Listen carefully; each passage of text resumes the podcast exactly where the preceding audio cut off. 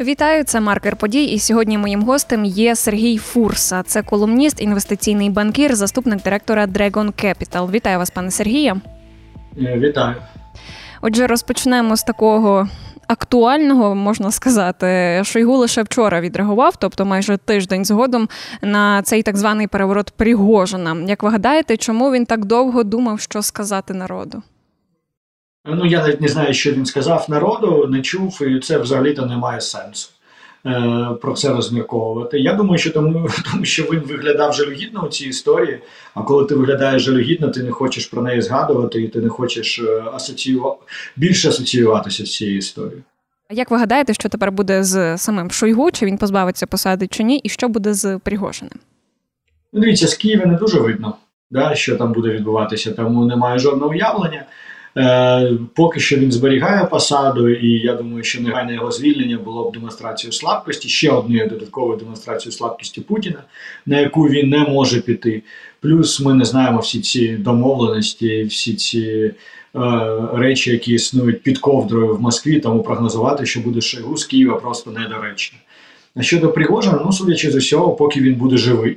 Е, скільки він буде живий, ще ми не знаємо, і йому віддали назад, назад навіть гроші. Е, напевно, він з Білорусі буде концентруватися на діяльності в Африці, де вони раніше займалися бізнесом. Тепер поговоримо і про хороше. Незабаром відбудеться саміт НАТО у Вільнюсі. Які ваші прогнози, що там скажуть, що оголосять, е, і взагалі про наш вступ? Ну, дивіться, абсолютно очевидно, що ми не зможемо говорити про вступ в НАТО, поки ми не вийдемо на кордони 91-го року. Коли це станеться, прогнозувати неможливо. Це може бути наступного року, це може бути через 30 років. Тому наразі, так чи інакше, найкращий результат для нас саміту НАТО це е, якісь символічні кроки, символічні заяви з боку альянсу і продовження альянсом підтримки України. Це буде досить таке представництво, представницька зустріч. Там буде президент Сполучених Штатів, там будуть напевно обговорювати важливі елементи військової підтримки України. І от для нас це зараз важливо. Ну і звісно, ми фокусуємося на тому, що ми залишаємося на шляху до НАТО, але ми просто маємо чітко розуміти, що поки триває війна, поки ми не вирішили проблему з Росією, ми не можемо стати членом НАТО. Президент неодноразово запевняв, що нам потрібні саме гарантії від партнерів на цьому саміті НАТО. От чи допоможуть нам ці гарантії взагалі вступити потім пізніше в НАТО? Чи цього буде достатньо? Дивіться, ну не існує ніяких гарантій, які можна дати. Ну і просто не існує. Тому ми хочемо щось добитися від НАТО. Ну правда, ми хочемо якісь символічні кроки. Але де-факто ми маємо розуміти, ніяких гарантій не може бути. Захід нам допомагає. Більше допомога це пряма участь у війні. У війні вони цього е, е, звісно не хочуть робити. Ну ж таки може бути набагато більше співпраці. Я думаю, що ця співпраця буде поглиблюватися, але якихось формальних юридичних рішень не буде прийнято. Джо Байден вже також неодноразово заявляв, що українська армія вона відповідає всім стандартам НАТО, але є така річ, як корупція. І от що з тим робити? Як ви гадаєте, чи корупція може завадити нашому вступу пізніше в НАТО?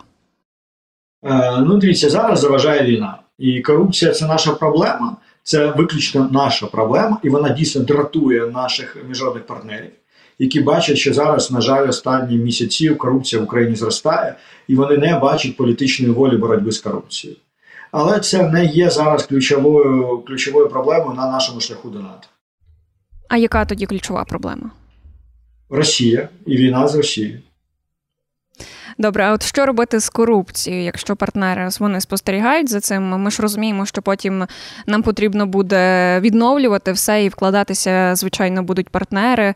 От що робити, щоб подолати корупцію і щоб наші партнери вони продовжували з нами співпрацювати? Ну, для початку треба захотіти подолати корупцію. На жаль, ми не бачимо політичної волі для того, щоб корупція була подолана. Просто фізично її немає і останні призначення, наприклад, в армії про це яскраво свідчить. Тому політичної волі немає.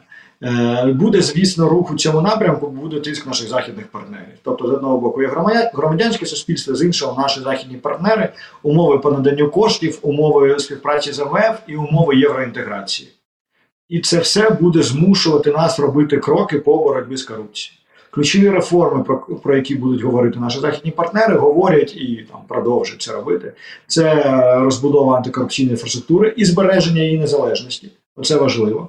Тому, поки є розвиток е, ефективності набою, якщо можна сказати, поки є розвиток антикорупційної інфраструктури, е, наші західні партнери будуть говорити про прогрес у цьому напрямку. Але звісно, тут головне відстоювати незалежність. Ну і все впирається так чи інакше в судову реформу, бо це насправді до війни була найбільша проблема.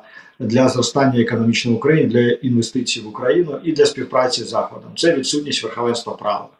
І тиск в цьому напрямку буде продовжуватися для того, щоб відбувалося очищення судової системи. Бо але треба розуміти, це дуже важкий шлях. Ну тобто реформувати судову систему це напевно найскладніше. І з одного боку, треба створити незалежний інститут, який був би незалежним, а не політично підпорядкованим. А з іншого, цей інститут має самоочиститися. І це складна задача. Все ж таки, інститут має самоочиститися, чи хтось йому має допомогти? Ні, зрозуміло, що по без зовнішньої допомоги він не самоочиститься, бо нема ніякого. Знаєте, це як Барон Мюнхгаузен, який сам себе витягає з болота за волоси. Е, так не працює. Е, але е, в той же час треба, щоб після цього самоочищення ця інституція була незалежною від там влади, наприклад. І це складно да, поєднати це очищення із незалежністю після очищення. А за прикладом яких країн ми можемо е, от, очистити нашу судову систему? Е, насправді в нас немає такого прикладу, який би показував свою ефективність. Е, певний час вважалося, що Грузія провела ефективну судову реформу, але зараз те, що ми бачимо, те, що відбувається в Грузії, те, що відбувається з тим самим Михайлом Саакашвілі, каже про те, що ну не вийшло в них зробити незалежну очищену судову систему. Тому в нас тут проблема, бо такого рівня запущеності е, ні в кого не було, хто пройшов шлях і вийшов на нормальний шлях. Тому що в Європі завжди ситуація була набагато краще судами, ніж в Україні. Країни, у яких британське право взагалі окрема історія. Ну, можливо, нам цікава історія там Сполучених Штатів 150 е, років тому, 100 років тому. Десь на цю історію можемо рівнятися. Чи там Британія 300-400 років тому. Але от зараз е, в новітній історії таких прикладів успішної реформи з такого запущеного стану ще не було. Давайте також поговоримо і про ріст цін в Україні. Вчора я говорила говорила з Михайлом Непраном, і він зазначив, е, що ріст цін наразі зупинився, але частково все одно все буде зростати. А які ваші прогнози? Е, дивіться, коли ми говоримо про інфляцію, ми маємо сказати, що інфляція сповільнилася. Тобто ціни продовжують зростати, просто вони зростають меншими темпами. І, в принципі, зростання цін це є нормальним процесом, тобто ненормально для економіки, коли ціни не зростають. Просто треба, щоб це зростання було помірним. Минулого року в нас інфляція була 26%. І це насправді супер чудовий добрий показник для країни так нашим умовами, тобто під час війни. Е, минулого року така інфляція е, плюс-мінус була навіть в наших країн сусідів, там Угорщина, країни Балтії. І, в принципі, минулий рік від, від, відзначався рекордною за 40 років інфляцією у світі, в Сполучених Штатах Європі. Тому ми минулий рік мали 26%, але це дуже добре для нашого стану.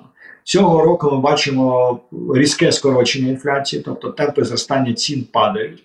Е, Наразі вже ми вийшли на цифру десь 15%.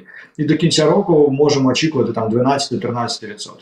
Це все ще вище 10, не дуже здоровий показник, але все ж таки для наших умов, для країни, яка перебуває в стані війни, ця динаміка є дуже позитивною. Чи впливає зупинка, наприклад, зернового коридору на ріст цін в Україні? Бо бачимо, що часто Росія то не хоче перевіряти судна і так далі. Ну, Росіяни дійсно саботують історію зерновим коридором, але треба відзначити, що завдяки там роботі по іншим напрямкам, в принципі, залежність України від портів е, морських вже набагато менша. Ніж була зараз, ми здатні 70% нашого експорту спрямовувати не через морські порти, тому цей вплив вже буде набагато менший, ніж був рік тому. Ну і в принципі на ціни воно майже не впливає. Це впливає на доходи аграріїв, це впливає на надходження гривні, е, скоріше на надходження доларів в економіку України. Але на ціни дуже помірно. І насправді, коли були проблеми з експортом, це стримувало інфляцію, бо було дуже багато аграрної продукції всередині країни, і це тиснуло на ціни, власне, ціни падали. Чи вплине протест е, європейських країн на аграрну українську продукцію, яку до них привозили, на ріст цін взагалі у світі і в Україні? Ні, не вплине. Там, в принципі, воно мало впливає навіть на український експорт. Е, ці країни не є основними споживачами нашої продукції. Нам цікаво переважно транзит через ці країни, і власне так чи інакше він відбувається. Тому вплив на економіку це багато шуму, але не так багато впливу.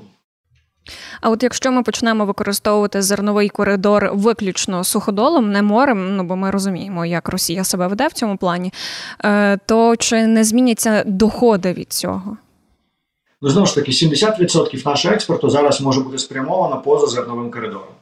Тому, звісно, ті 30% є важливим елементом. Ми це можемо е, ми можемо втратити ці 30% доходів, але це вже не 50 і не 100%. Отже, дякую вам, пане Сергію, за відповідь. Сьогодні гостем маркера подій був Сергій Фурса. Це колумніст, інвестиційний банкір, заступник директора Dragon Capital. Мене звати Ольга Салабай. До зустрічі.